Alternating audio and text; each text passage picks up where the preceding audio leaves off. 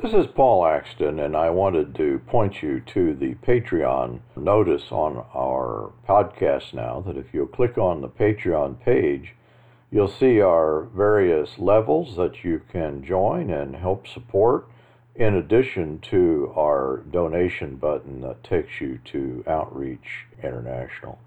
So we appreciate your patronage and listening, and if you enjoy these podcasts, we do appreciate any support you might give, as that we are a donation based ministry dependent upon supporters like yourself. Welcome to Forging Plowshares. We hope you enjoyed this conversation and are challenged by it. Please stay tuned at the end of the podcast for a short message about our ministry. In uh, Scripture, there are two sets of verses describing the extent of salvation. There's the narrow way, the division between the sheep and the goats, the judgment scenes, in which some are excluded or cast out. But then there are an abundance of passages describing the salvation of all people, all nations, every person. And so there is a tension in these passages that might be summed up as all are saved, but some are not. And there is a tension which undoubtedly we cannot resolve, and I'm not going to resolve it today. But is it a contradiction? Is it that there is a possibility that the future fires are not simply a punishment, but as in the early church, that are a kind of purging? I want to look at the tension. I kind of want to dwell in the tension and how it reflects on God and our understanding of salvation. That is, whatever solution we might find to this problem, I think a key element of it is our conception of God. You know, what is worthy, what is most worthy of God? And also the point of salvation. Um, I think is you know is salvation from sin and death primarily is salvation from eternal torturous existence. Uh, sin and death are depicted as being defeated in the Bible, and this, I believe, rather than God's wrath or hell, is the focus of our understanding. But there have been Christians who believe that in the end all persons will be saved from the very earliest church. They believed in hell, talking about the 329, 379. I'm thinking here of Basil of Caesarea, who says that in his day that those who believed that hell was not eternal and that all would attain salvation were the large majority, at least in the Eastern Church. Uh, the historical evidence suggests that the Universalist faction was maybe most numerous as a ratio of believers in the first half of the first millennium. And again, they believed in hell, but not in its eternity, and to them, hell was purification, like Paul talks about in 1 Corinthians, that Paul there describes the wood, hay, and stubble as being consumed. But this represents not the entire person, but it represents a cleansing, a purification. And so a few passages describe the impetus behind evangelism as the hope that everyone is saved. 1 Timothy 4:10 for to this end we toil and strive because we have our hope set on the living God. And I think this is key here. The focus is on who God is, who is the savior of all people, especially those who believe. There's certainly a picture that God desires the salvation of all, also in 1 Timothy. This is good and acceptable in the sight of our God, who desires all men to be saved and to come to the knowledge of the truth. The idea here, he desires this. Will his will be accomplished? There are passages that describe the sweep of history as the move from all are disobedient and held in captivity and then all will in some way be relieved of that. Romans 11:32 For God has consigned all to disobedience that he may have mercy on all. Paul is able to account for all people And actually in Romans, you know, whether Paul himself he certainly seems to believe in the universality of the salvation of Israel. Actually, this was part of my discussion yesterday with Douglas Campbell. And it seems that in that passage, that section of Romans 9 to 11, then he's describing that, well, we account for the Gentiles, they've all fallen short. We account for the Jews, and that verse then sums it up that God will have mercy on all. He says a similar thing in Romans 5 Verse 18 Therefore, as one trespass led to condemnation for all men, so one act of righteousness leads to justification and life for all men. Last week, we critiqued the notion that sin is simply willful rebellion and rejection of God. In the Bible, the failure of humanity is that people are deluded held captive to a lie, enslaved to sin. And the entire movement of salvation is release from slavery, release from captivity, a defeat of death. I do not think that there is any passage where the cross of Christ is depicted as saving from eternal torturous existence or even the category of Gehenna. And there's certainly no picture of Dante's Inferno, you know, a realm ruled over by the devil, a kind of, you know, there's heaven here and God's in charge and there's hell there and Satan's in charge. And of course, the question is if God is eternally angry, doesn't this in some way give us a false depiction of the love of God? Clearly, the biblical teaching again and again is that his anger does not endure forever. So, if eternal torture of finite humans is part of his plan and necessary to his ends, this is Calvinism that God must punish people forever to demonstrate that he's in charge, that he's sovereign. One might question is this worthy of the love of God? And the problem is, you know, if you pull out what is called infernalism, the idea that people are saved from eternal torturous existence, that at least in the Western tradition, atonement theory, our understanding of salvation, our understanding of human beings, our understanding of God, that they seem to revolve around this and they may unravel. And so many people hold to Calvin's penal substitution that God died in Christ to save us from God's wrath in the Father. I think that's not a true depiction of the atonement of the New Testament. Many people believe in innate immortality, that is, that people are little pieces of God and that they are undestructible. That is simply not a teaching of the Bible. That's a kind of popular idea that has been taken up from Greek thought.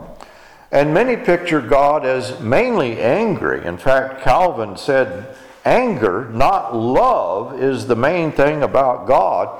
In fact, Calvin says that love is an anthropomorphism. That is, that it is a way of describing God that is not true to his character. God hates sinners, Calvin said, and this is the main thing about God is that his hate and wrath. I think that's just a distorted picture of God. And yet, that is the picture of God that, in what we call evangelicalism, would be the primary understanding, or at least a predominant. Eastern Orthodox theologian David Bentley Hart, he's just recently come out with a book, and he's noted the sheer enormity of the idea of a hell of torment and the absurdities and atrocities that it entails. I'm quoting him.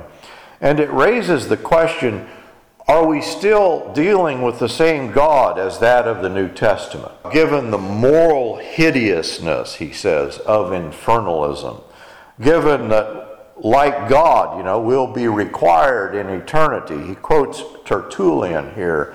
We'll be required to relish the delightful spectacle of the destruction of the reprobate forever and ever.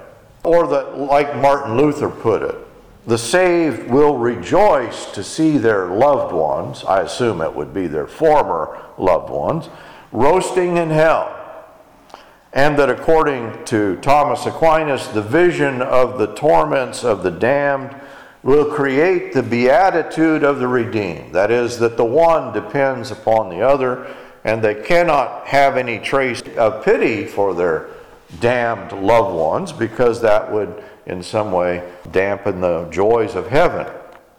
So, given all of this, the question that Hart raises is do we still have to do with the religion of the New Testament? Does this eternal hell distort the character of God? Does it change the nature of salvation?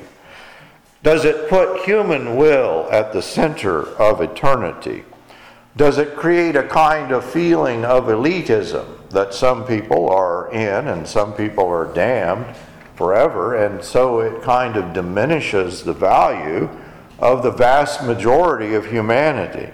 Does it shift the focus of the New Testament away from salvation from sin and death, which seems to be the primary focus of the New Testament, to salvation from eternal torturous existence. And so, what I am suggesting is that if we are going to focus on an eternal future category, it should not be eternal damnation, whatever that might be, as it fails to capture the focus of the Bible. And what I'm going to do, I'm just going to look at some passages, a series of passages that give us a focus on the comprehensive nature of salvation. Again and again, you know, Genesis 12:3, all peoples will be blessed through Abraham. Psalms 22, all the ends of the earth and the families of, and nations of the earth will acknowledge God. Psalm 65, 2, all men will come to God. Psalms 86 9. All nations will glorify and worship God. Psalms 103 8 to 9. God is compassionate and will not always accuse and will not be angry forever. Psalms 145 The Lord has compassion on all his creation he has made, and all will praise him. I've got maybe 25 verses here. I won't. Uh, we don't have to read them all. I think you get the point. That it's just thematic in the Old Testament. That God's anger is not permanent, that although He punishes man, this is exactly what Isaiah says. He says He will heal, He will guide, He will restore, He will comfort. And certainly the will of God, again and again, this is in the New Testament, is that all will be saved. And it is not His will, as Peter says, that any would be lost. The Lord is not slow, 2 Peter 3 9, to fulfill his promise, as some count slowness, but is patient toward you, not wishing that any should perish, but that all should reach repentance. Now, some verses seem to qualify the wish of God that, yes, he wishes all to be saved. The possibility is there, you know, for the grace of God has appeared bringing salvation to all people. But as First John says, for God so loved the world that whoever believes in him. And so there are those verses that qualify it. Many verses depict salvation as an act of God breaking into the circumstance of man, a kind of apocalyptic imagery. 1 Corinthians 15 22 for as in Adam all die, so also in Christ all shall be made alive. The making here, I think, is to be found that he created the first Adam, he created the second Adam, and he's remaking humanity. In Ephesians 1:10, that in the dispensation, this is the King James version, of the fullness of times he might gather together in one all things in Christ, both which are in heaven and which are on earth. As Luke 3 6 puts it, all flesh shall see the salvation of God. And so some verses account for the action of God and the will of man. The will of man has to acquiesce. John 12 32, and when I am lifted up to the earth, I will draw all people to myself. The question here is is it draw? Is it drag? But the point is that man's will is made to acquiesce. Other verses point at the necessity of human response. Whoever believes in him should not perish. God did not send his Son into the world to condemn the world, but that they might be saved through him. Other verses account for human will, but it says that all will acknowledge Christ. Romans 14 11.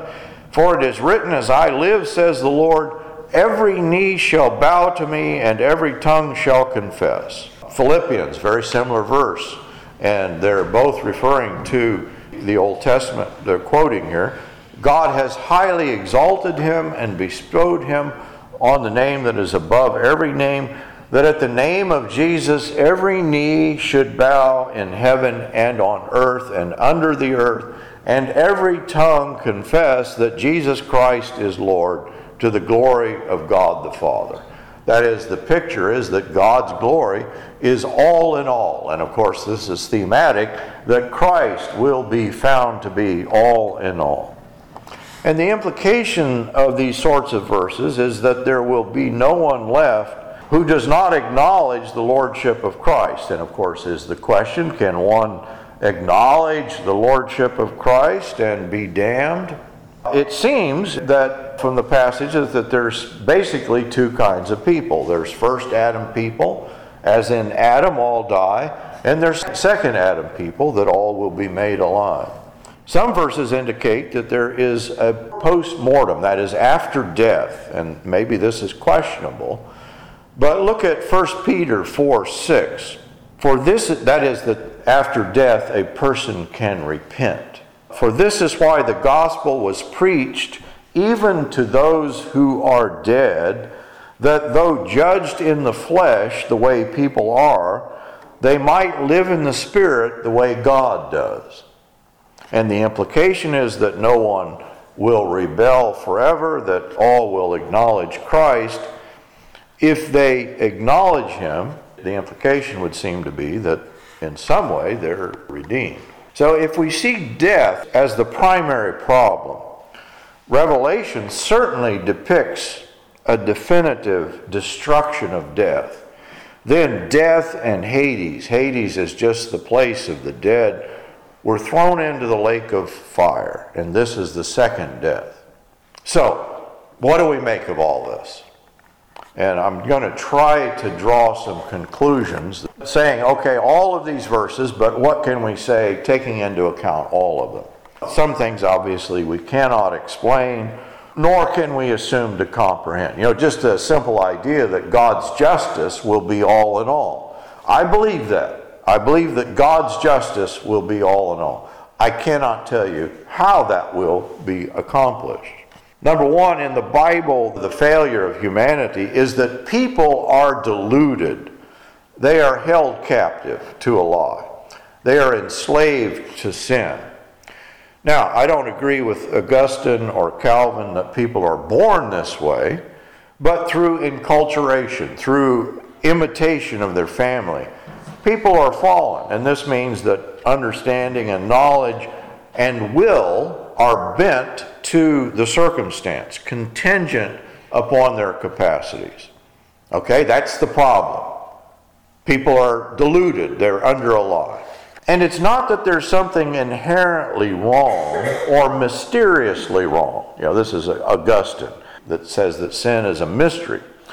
But rather, our will is dependent upon our understanding and our understanding is deluded. It's subject to a kind of slavery, and we will according to the purpose of our understanding. And so, what is salvation? Salvation is the exposure of the lie, right? An exposure of the delusion, the displacement of the lie with the truth. I am the way, the truth, and the life. The truth will set you free, Jesus says. And so seeing the good in God is apparently a reshaping. You know, you see the good, you're drawn to the good, and your will is reshaped. So that rightly understanding and rightly willing are synonymous. No one will be deluded forever, as all will see and know God. And seeing the good, the true, the beautiful in God draws us to God inevitably. When I am lifted up, you know, how do you read that? I will draw all men to myself. That is, that God's will is being enacted in creation, in history, in all of our lives. And you just read the verse every knee will bow, every tongue shall confess that Christ is Lord. Many scriptures depicts this, and as including all people, the cosmos, all of creation. And so will God's will be defeated? Will his purpose be thwarted? I, I, mean, I think the answer to that is no. Obviously not, but what does that mean? I think to imagine an eternal category of torture, first of all, where people are eternally destroyed, that would seem to mean that God's purposes are thwarted, maybe forever. And this would diminish the person and work of God. So we really have no final or full explanation in the Bible of the problem of evil and the resolution to the problem of evil.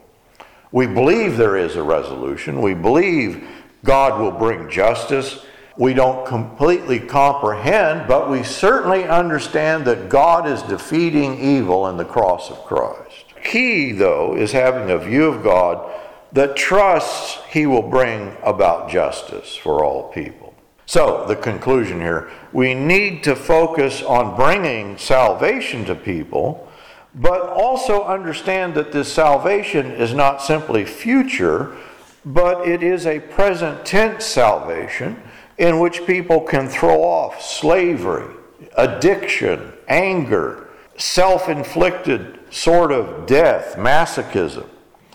And there is still the focus on salvation, but we need to understand that it's a practical deliverance from hell now, and that there is a kind of purging, and there's a sense of a real world help from God, a real world deliverance psychologically, that we will, in fact, realize full spiritual and mental health in Christ. And so it is much a present tense hell that we suffer from and an orientation to death that we suffer from now, from which we're rescued. And let me say this this is the key thing here. There is a certain relief and joy that comes with the expectation that God is going to be completely in control. I think that's the picture of predestination. That God is in control. It's not an overriding of human will, but it is an acknowledgement that God will be victorious. Does getting rid of the feeling of particularity that I, you know, I haven't and others don't harbor the danger of a cheap grace? Maybe. This was Shakespeare's quote is doesn't this mean life is full of sound and fury signifying nothing? Salvation is certainly the exposure of the delusion and people under a delusion are not living in reality. So that the truth puts one in their right mind. It means having the mind of Christ. And there is an engagement with reality. There is an overcoming of a present tense sense of death, that we can be oriented our entire lives to death. And the more we're in our right mind, the more we are conscious of God as goodness, the more we see that He fills all things, that we just see the beauty of the earth, the world, the people the more that we recognize that human nature has its true completion, its true joy only in Him, I think to that degree we throw off the fetters of a distorted perception. We're freed from deranged passions. Seeing the good in God is a reshaping, I believe, of our will, so that rightly understanding, rightly willing are synonymous with total freedom. We're liberated from crippling ignorance, emancipated from the impoverished condition of sin. Now, is that in some way that compelling necessity? Does that take away from human free will? Think of Christ himself. Did Christ have free will? Well, of course he did, right? Could Christ freely choose to deny God? He could not. He could not deny himself. The integrity of Christ's humanity entails that he possesses a full intact human will, and that this is in no way diminished or impaired because it's being operated on by God or because of the divine hypostasis, whose will is simply God's willing, Christ had true freedom. And in no way necessarily entails the possibility of rejecting God, right? That he could not do that. And so true freedom, true exercise of the will does not entail that. If it did, are we going to say, oh, well, Christ wasn't truly human? No, he was fully human. And so this lack of choice is no constraint upon the freedom of the will. It's simply the consequence of possessing a nature produced by and for God, for by and for the transcendent good. A nature whose proper end is fashioned to be in harmony with supernatural purposes. As Augustine said, we can agree with some things Augustine said. God has made us for himself and our hearts are restless till they rest in Him. So, of this we can be sure God's will is being enacted in creation, in history, in all of our lives, culminating in universal worship. Every knee shall bow.